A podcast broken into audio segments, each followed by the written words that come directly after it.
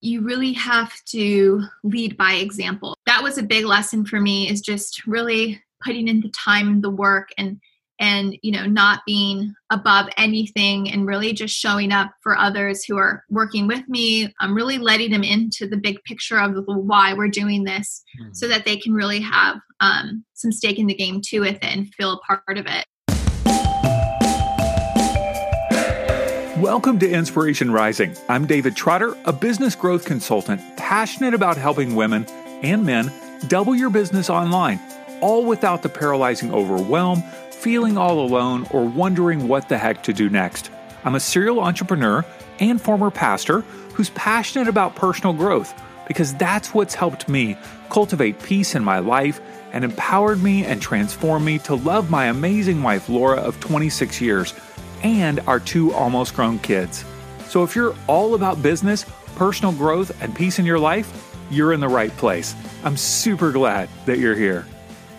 Hello, friends, and welcome back to Inspiration Rising. It is great to have you with me.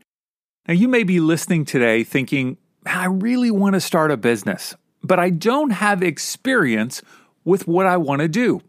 Maybe you want to start a coffee cart, for example.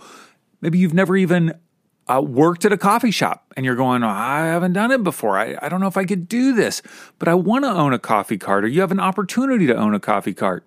Or let's just say you have this passion for health and you want to launch a line of health supplements, but you've never done something like that before. You've never worked at a health and nutrition shop. You're not a doctor, but you really are passionate about health supplements. Or maybe you want to create a clothing company like Desiree Buchanan. Desiree had no background or experience in making a line of clothing. She had no background in textiles. She wasn't a designer, none of it, but she had a vision for what she wanted to create and a tenacity to figure out every step of the way. Desiree had a vision for creating a high quality clothing line for women that includes sizes for a wide range of body types. She wanted to minimize her carbon footprint and she wanted to ethically manufacture in the United States while making the product financially accessible. I mean, these four things really just don't go together generally. Okay. If you have a really high quality line of clothing, it's probably going to be pretty expensive and manufactured. It could be manufactured in the US, but then also if you want to minimize your carbon footprint well then it's going to probably be more expensive as well i mean just all these things that she's wanting to do really don't necessarily fit together but she figured it out she founded pop linen which I ask her about the name later in the interview, which I think you'll find fascinating. She founded Pop Linen in 2019, just in time for the pandemic. What the heck? And her company offers timeless styles, these essential items for women, and they range from extra small to uh, triple X. Now, I want Desiree's story to be an inspiration to you. I want you to know that you can start a business and learn about all of the industry and everything that's involved and be tenacious in the process. And she's an incredible example. Now, before we jump into the conversation, I want to invite you to watch my new workshop on five deadly mistakes sucking the life out of your business. Now, you can find out if one of these mistakes is holding you back. And once you understand what these missteps are all about, you'll be much better equipped to grow your business in the next year. You can check it out at insporising.com slash workshop. That's insporising.com slash workshop. All right, let's jump into my conversation with Desiree Buchanan. Well, Desiree, thanks so much for taking some time to hang with me today. I appreciate it. Of course. I'm happy to be here. Thanks for inviting me. Absolutely. So, when I um, look at Pop Linen, you know, or any clothing line, one of the first things that I always think to myself is what did the founder believe was missing in the marketplace? Like, why did they start this? Was it just like a cool idea? Or was there actually something missing where it was like no no no consumers need this? What what was it for you? Cool idea or something missing?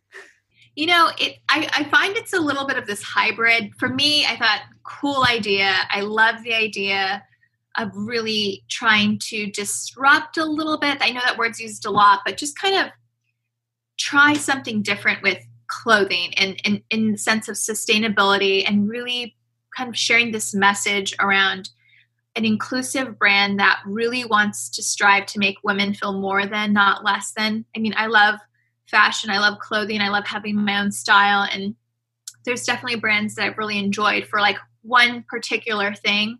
And I, I kind of just saw a few brands and thought if I could just like pull all of these together, this would be the perfect brand to me. And really focusing on one, you know, higher quality fabrics that are super, you know, durable, but also natural, biodegradable, um, premium in that they would last longer, um, better for your skin.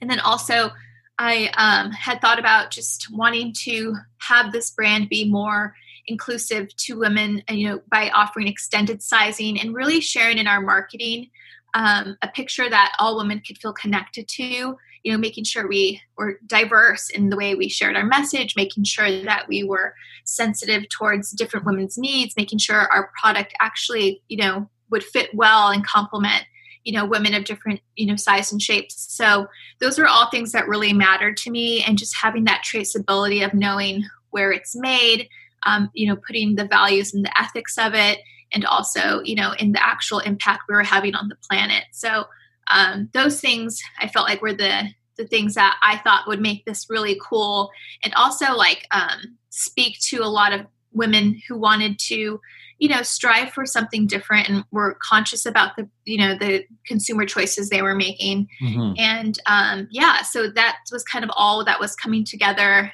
in about 2017 as i was starting to dream this up. That's right. That's a lot. That's a lot. Like yeah, like, I know. okay i'm going after high quality sustainable you know fabrics and manufacturing. I want to have it know where it's manufactured. I want to diverse women in my marketing and I want to have different sizes. And it's got to look good and feel good.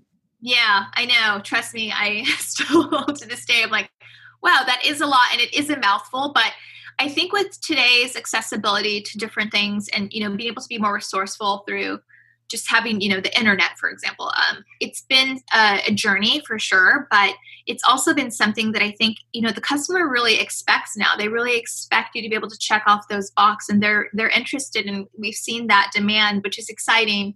So we will continue to do what we can to to meet that need and to also grow you know? It's it's it's really exciting to me to see especially you know that you know millennial generation really um, you know want that and see you know i'm kind of moving on from this you know fast fashion buying from the mall and really trying to like make purchases that are better for me better for the environment and better you know for my overall just outlook on, on life in the future. Mm-hmm. you use this term fast fashion. Um, help us understand if we're not if we're not aware of it what is not sustainable about fast fashion you know it's it's tricky because i mean fast fashion is um um you know it's it's very much a part of our lives and um it's what makes and it just to just to jump in here yeah. fast fashion we're talking about like new things coming out every season we're talking about h&m we're talking right. about zara right it's just like inexpensive yeah. made in some country by small children Hopefully not. I know. I know. I didn't mean to laugh, but I was like, I know it's that bad. That but is, that's what it is, right? It is, and you know, fast fashion is.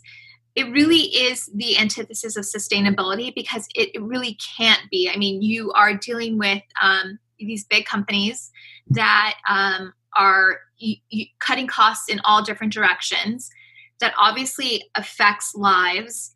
Um, you know, there's not a lot of transparency into how things are done you are dealing with um, creating styles and churning them out as quickly as possible, which means this, as soon as something hits the, the floor, you're if it's not selling well, you discount and discount and discount until you can't anymore. And then if it doesn't sell well, you're left with all this, you know, mass production of something. What do you do with it? A lot of times it ends up in landfills. Um, you're also dealing with just the impact on the environment, you know, high levels of chemical in toxicity in the water. Um, you know, it's it's such a big uh, contributor to just the harmful impacts on on land and water. So it's it's a lot that adds up over time. And if you have a lot of companies doing that and there's not a real solution around it, you have all this backup of of of bass production. Like, what do we do with it? Mm-hmm. And that's scary. You know, that's just not that's not sustainable years to come. Mm-hmm. So why why should I buy something you know at Pop Linen versus going to H and M at the mall who's got a sale and I've got this shirt for fifteen dollars you know that it'll last me a few months and then I'll move on to something else.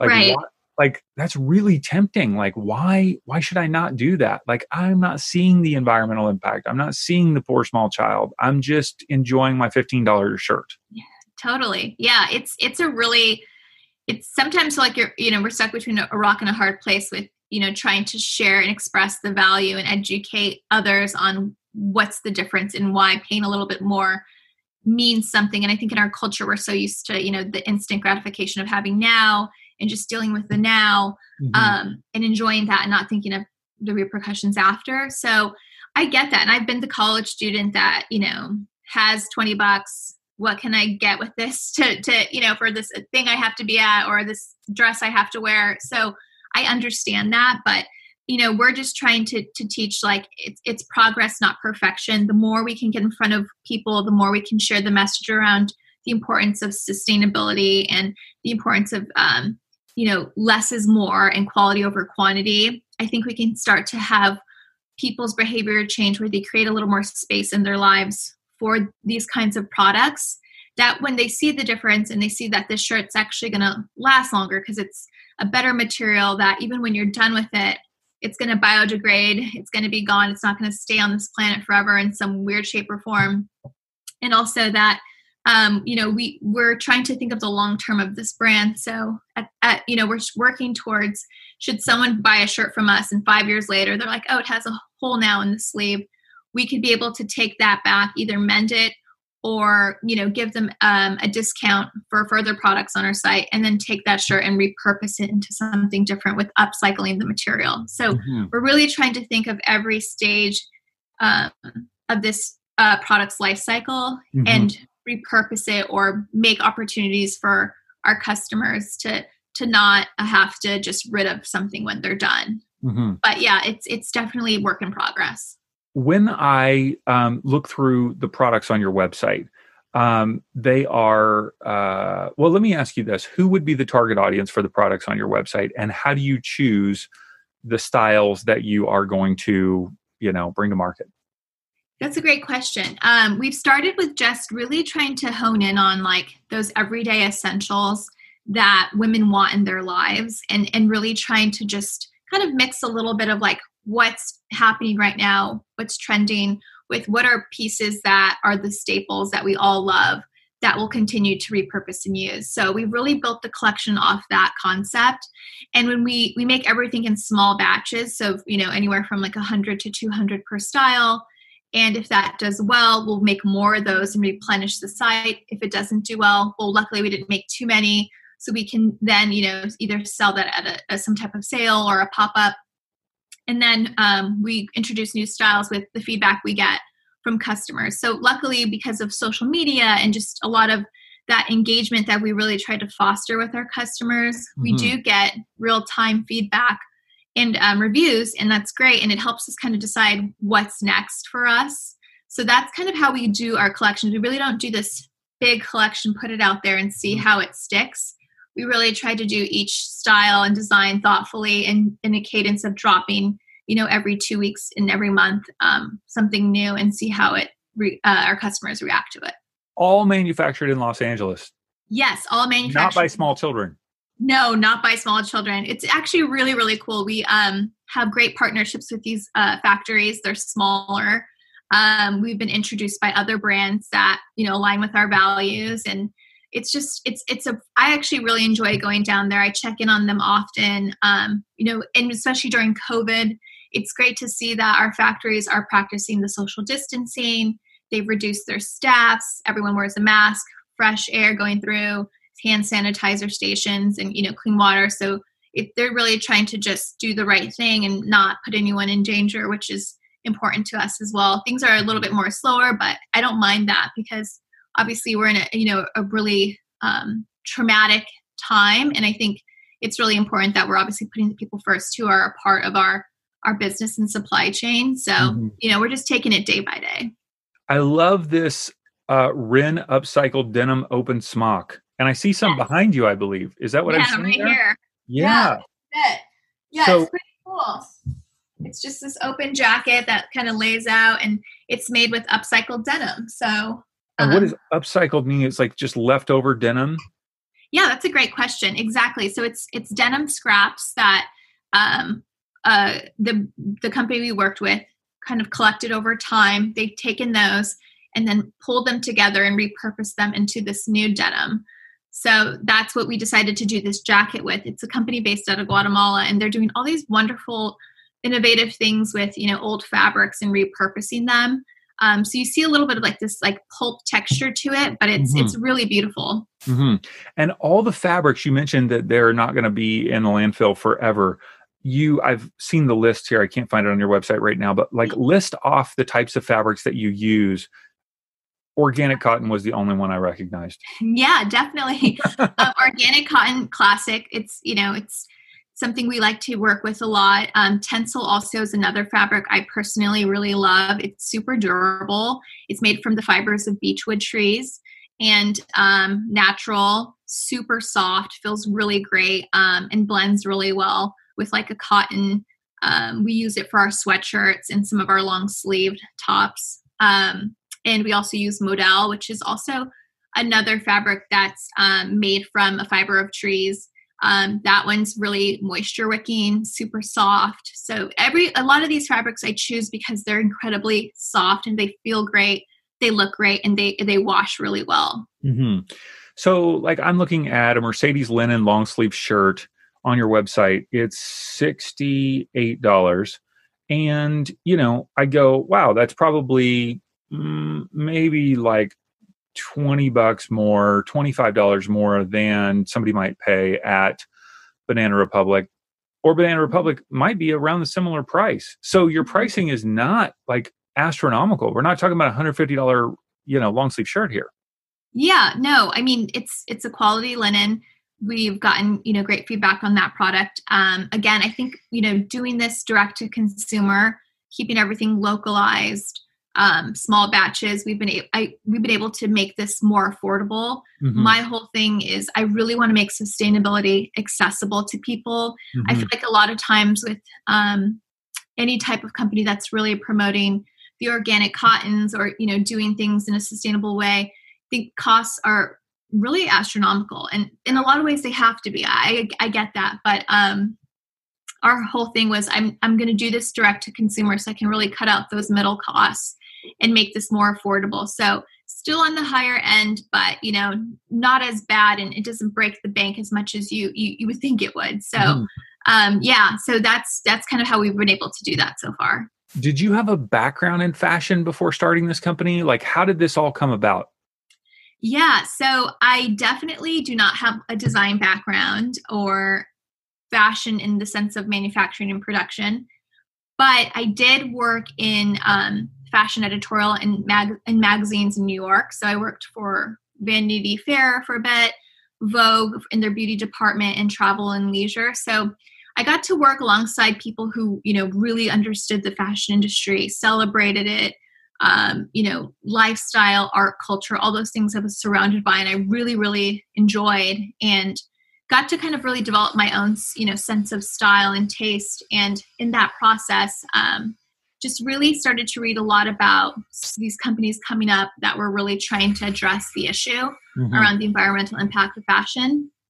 So I got really interested in at that time and thought to myself, I don't see why more companies aren't addressing this if it's, you know, mm. such a big issue and there are we are we can be accessible to these different types of sustainable products like why can't more brands intertwine this. Mm-hmm. And that was probably like 10 years ago. And over time, you've seen a lot of brands start to really make commitments to this, which is exciting. Mm-hmm. But um, but yeah, that was kind of my start. And then I spent the last couple of years working for two startups. One was an eyewear company called Warby Parker, direct to consumer, and the other was a men's tuxedo rental company uh, based out here in LA called the Black Tux. So at both companies, I really saw how people just started these ideas from the ground up and yeah. grew the company, scaled it. You know, uh, I saw the process of a product starting from just a sketch to being fully out there and in customers' hands. So that really excited me because I kind of got to see, wow, I mean, it's definitely intense. It's definitely a process, but it's doable. Sure, sure. And that was exciting to me. So I got to really be a part of those teams and their marketing and branding. And that really helped me with coming up with Pop Linen. Okay. So get into some of the nitty gritty of this because we have women who are who are listening who are thinking about business options, you know, and you've got everything from network marketing to sell somebody's network marketing clothing to maybe start my own clothing line. Mm-hmm. Like how how did you get started? Did you have um, your own capital? Did you have friends and family money? Did you take a loan out? Did you put it on credit card? Did you hire a designer? Did you design things yourself? Like, take us through a few of those steps. Absolutely, yeah. It is a it's an absolute process, and still to this day. I mean, all kinds of different things you're pulling out of your hat. But to start with, um, I basically started the company with some capital I had saved up. I've saved about 10, 12 grand. Okay. Um, and that definitely was not enough, but it, w- it was something to start with. You know, it was something to start dabbling with and doing some research with. And um, in that process of kind of figuring out what it is we're going to do and what pieces we're going to make, I decided to do a Kickstarter to kind of really put Pop Linen on the map and get some feedback and get my initial community around the concept and um, that was really fun. Did a fun video. We met our goal. We, we tried to raise 25K and we, we got that. So that was good. we got a little bit over that, which was exciting. And that was what we were able to initially do that first small collection around. And how and did you, to our customers. 25 grand? I've done several, you know, Indiegogo pop, you know, Kickstarter. Yeah.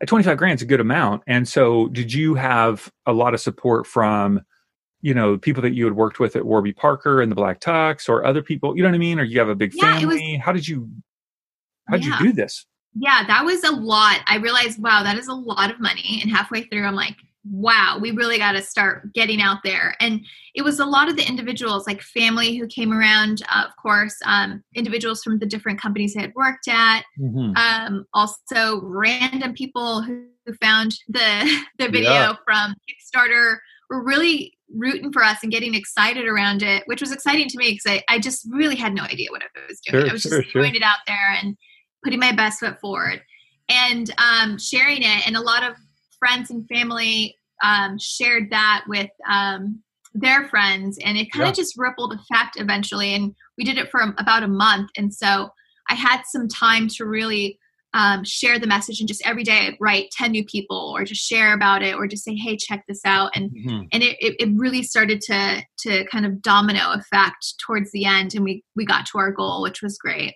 were you at your day job at the same time or had you already resigned i had already resigned so i was working on this nights and weekends during my day job at the black tux and then towards when i was st- ready to launch it i just stopped doing that i was like this is the time to do it now or never kind of thing. I just had my first child, my daughter, she's four now.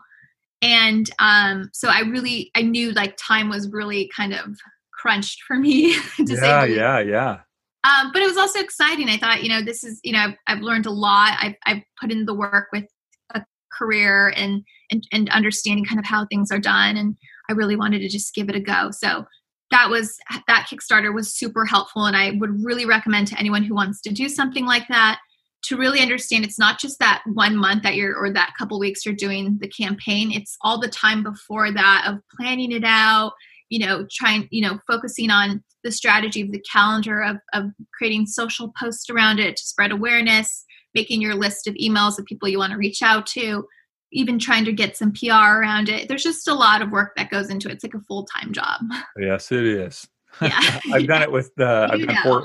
I've done it with four feature films. So oh I've, wow, uh, that's exciting. I've, I've done Indiegogos, and I've been involved in some client marketing projects that have done it. It is a it's a big it's a big deal. Yeah, yeah so 25 grand may feel like, eh, it's not that a lot of money in terms of like some of the big deals, but I just know how much work it takes to get 25 grand. So great job. That's amazing. Definitely. Thank yeah. you. Okay. And then you, um, did you hire a designer? Did you like, how did you find your, your manufacturing facility? Yeah. Um, you know, it was a lot of word of mouth. It was a lot of me knocking on doors, you know, Google search, but, um, you know you go to downtown and you just walk in a lot of these different little neighborhoods side streets and you find you find these factories or these little label making companies or you know i did hire a production manager like consultant for a little bit of time to kind of really help me learn the ropes with you know a pattern maker and the phases from you know making a pattern to you know a tech pack to having your fittings with your fit models to make sure you get the fit right. And for us we have two fit models we have our size um, small for our, our contemporary fit and then our size 2x for our curvy fit so that really helps us as the sizes extend to get the fit right across the board, mm-hmm. um, which is important to us. And um, yeah, I mean, it was just a lot of trial and error. Me going to different like textile shows, showing up, being like, I'm such a fraud here. I have no idea what I'm totally. doing. Yep. Yep. No, not my industry, but just all good. It, yeah, just making it happen. And for me, at my personality, it's it's it's fun to do that. Obviously, it can be stressful, but it's just the way you kind of chip away and you realize oh this is what kind of everybody's doing when they're figuring it out and yeah. and really learning who are, are good sources for the sustainable fabrics or who's my good pattern maker that will get the size fit right and you know putting our site on shopify and that's you know a great platform when you're a small company and you're building out your your design and your products and um, it has a whole back end that's super easy so I'd mm-hmm. really recommend that to people who want to start up like a store or something. But mm-hmm. yeah, it just all kind of came together and I was kind of doing this just me and a couple interns and you know, now we have different teammates for different things. Um, still small team, but you know, I just try to keep things really nimble for now until it makes sense to grow. And right now, since you know we're all working remotely, that makes it easier with mm-hmm. no office space or overhead like that. Gotcha. So you're 100% direct to consumer at this point. Is that correct? Yes. Okay. Correct. And how do you get the word out? Is it just 100% Facebook ads? Like, what are we looking at here? How, do, how if somebody wants to start a, you know, how many people, especially guys, not too many girls want to do this, but it's like a t-shirt company. Oh my gosh, how many t-shirt companies, Desiree, have you seen people, you know, don't start another t-shirt company. Start yeah. something like Desiree. You know, this is this is awesome. Uh, yeah. How do you get the well, word out?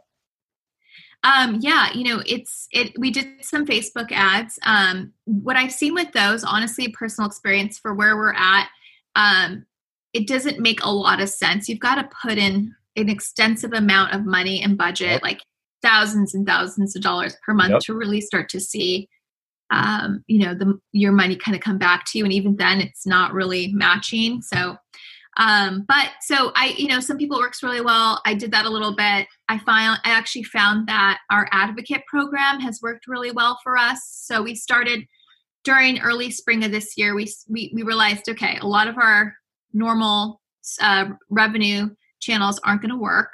Um, we don't have our pop ups. We don't have our craft fairs. We don't have you know these different partnerships in store. So we need to kind of transition. Um, and really drive traffic online. So, can yes. I interrupt here? You said you were doing pop ups and craft fairs. This is brilliant. So, yeah. Tell me how you did this. Yeah, I honestly recommend that for small brands. Um, it's a great way to get in front of um, people and you know a new consumer and get feedback in the moment. People go to these fairs really looking for these little new fun um, brands that are popping up, mm-hmm. whether that's in the food category or home decor home decor or clothing. Mm-hmm. So we got our start by just setting up a booth, sharing about, uh, you know, having our clothing there, me being there, a, a, a fitting room. And um, it was great. We would really see a lot of success. And then those customers would transition to online, which was really awesome. So I'd really recommend that. They're all over, but again, with COVID, mm-hmm. there's not really anything happening just because sure. they do bring large amounts of people together. Did you? So, um, I don't yeah. know if you were. You were probably maybe ready for unique markets. Were you guys? Did you guys sell it unique? Yeah, we did actually. We did that twice last summer, and I think one of their holiday markets. Yeah, I yeah. started a plush toy manufacturing business with little robots, and so I sold oh, it um, unique like several times, like ten years ago. So it's oh, an incredible. Wow. And and uh, for those of you who are listening, unique. It used to be called Unique LA. Now it's called Unique Markets. Mm-hmm. Unfortunately, mm-hmm. the business is in a bad condition right now because oh, of COVID. Yeah. There are no events, you know, and that was their right. whole business. Um, the founder's name is Sonja Rasula.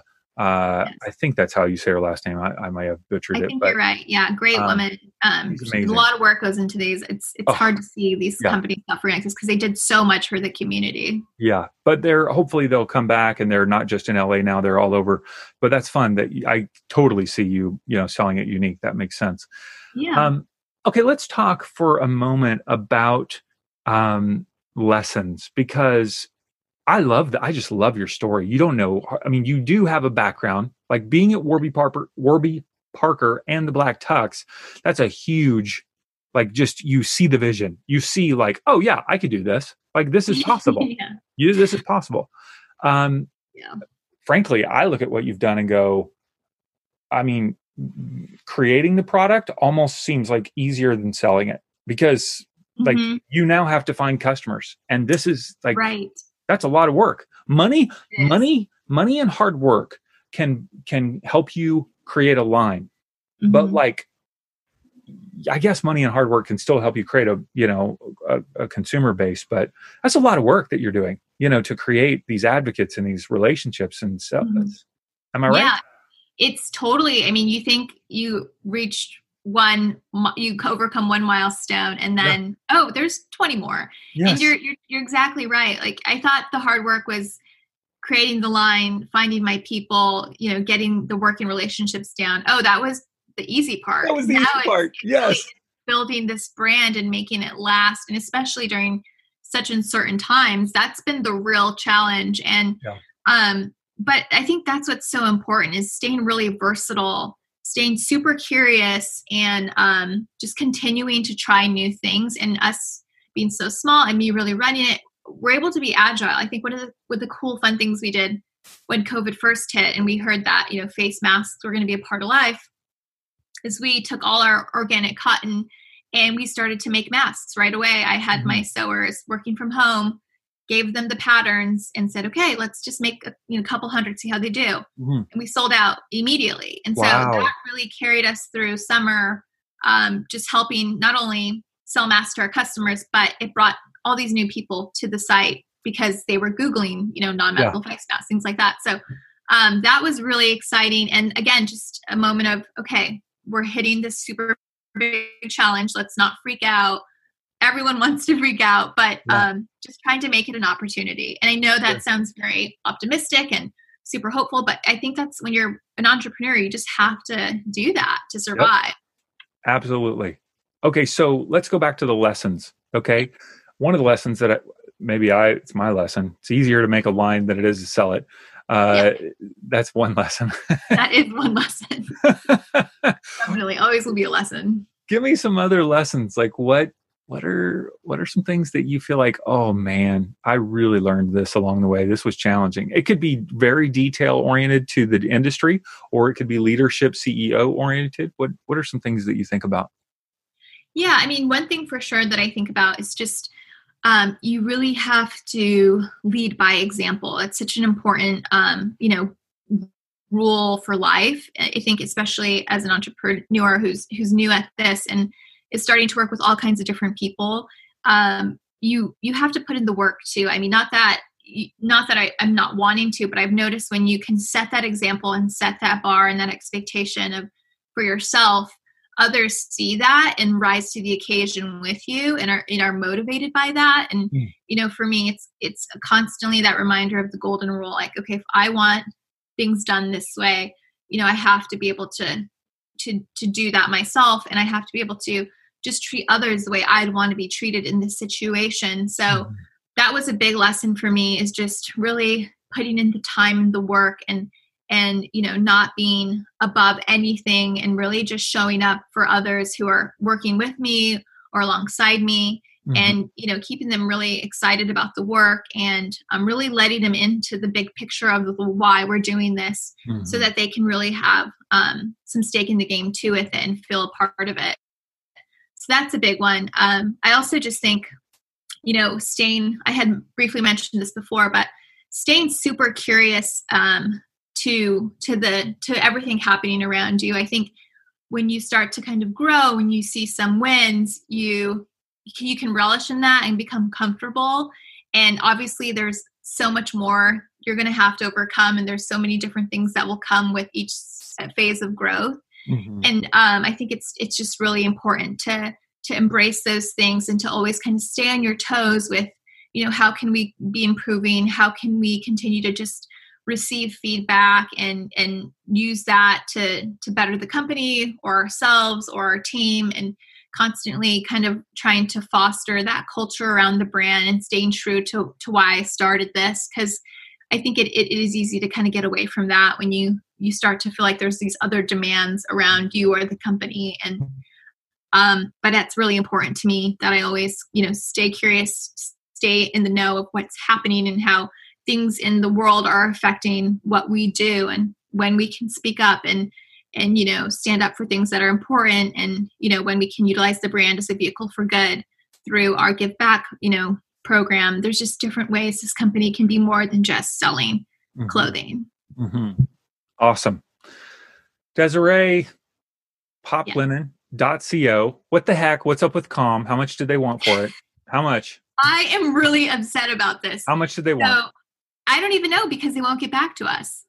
Can you believe that? So I cannot believe that. Yeah, I tried with, you know, having GoDaddy reach out. I mean, full disclosure, definitely wanted it, but it was at one point this website that sold actual like linens. And then now it says it's available. So maybe I'll try again, but yeah. we've gotten away so far with .co, but it is a little tricky for some people. Poplinen.co and uh, I love the button in the logo. So cool. And I like that it's smaller. It's not like the full O. Yeah. How did you come up with the name Pop Linen? Great question. It's actually, you know, when I was doing the Kickstarter, I finally had to have a name. People like, okay, you need a name now because we're going to put this live and it just can't be like Desiree's thing. And I'm like, true. So I just kind of was playing around with words, and the first two fabrics we worked with, still my favorite fabrics, poplin and linen. Ah. And um, great, great, two great fabrics. Linen's just essential for summer. and Poplin is a form of cotton that's super soft and light. And I just meshed the words, and we got pop linen, and it was available on Instagram. I just thought, hey, you know what? We should go with it. I so, it. Um, yeah, that's how I came up with it. Very cool. Poplinen.co We'll send everybody there. That's easy to check out. And um, if they go there, there's a pop up for what? There's a coupon or something. Did I see a coupon right now? Um, there is not a coupon, but if they use welcome 15, they'll get 15% off on what? their order. So feel free to do that. Welcome um, I thought there was a pop up with a discount. My apologies. But if they sign up for a newsletter, they definitely get a discount. Yeah, that's that's what I saw. That's what I saw. Yeah. Yep. Very cool. All right, yep. poplinen.co. Desiree, thank you for just sharing openly about your journey. And uh, I'm inspired. And uh, this is like a little crash course in how to start a clothing line just in oh, yeah. 45 minutes. So super cool. Yeah, thank you. I, I just scratched the surface, but I'm always open to talk to anyone or help give any just feedback on my own experiences because there was a lot learned. So thank you for your time. Hey, congrats on listening to another episode of Inspiration Rising. Why congrats? Because you're pouring education and inspiration into your mind and heart. And that's something we all need if we're going to grow our businesses and reach our goals in life. Now, if you enjoy Inspiration Rising, do us a favor share it with a friend. Take a screenshot of your favorite episode and text it to them. Tell them to search for Inspiration Rising on their favorite podcast app and click subscribe. And if you haven't already, be sure to sign up for Inspo Text. That's our daily inspirational text messages. Just text me right now at 949 401 6090. That's 949 401 6090. Just say, hey, Dave, what's up? You'll get an automated reply with a link where you can add yourself as a contact. And of course, you can always unsubscribe. I want you to know today that you're inspired, empowered, and loved. Not because of the way you feel or what anyone else says about you, but because that's your true identity.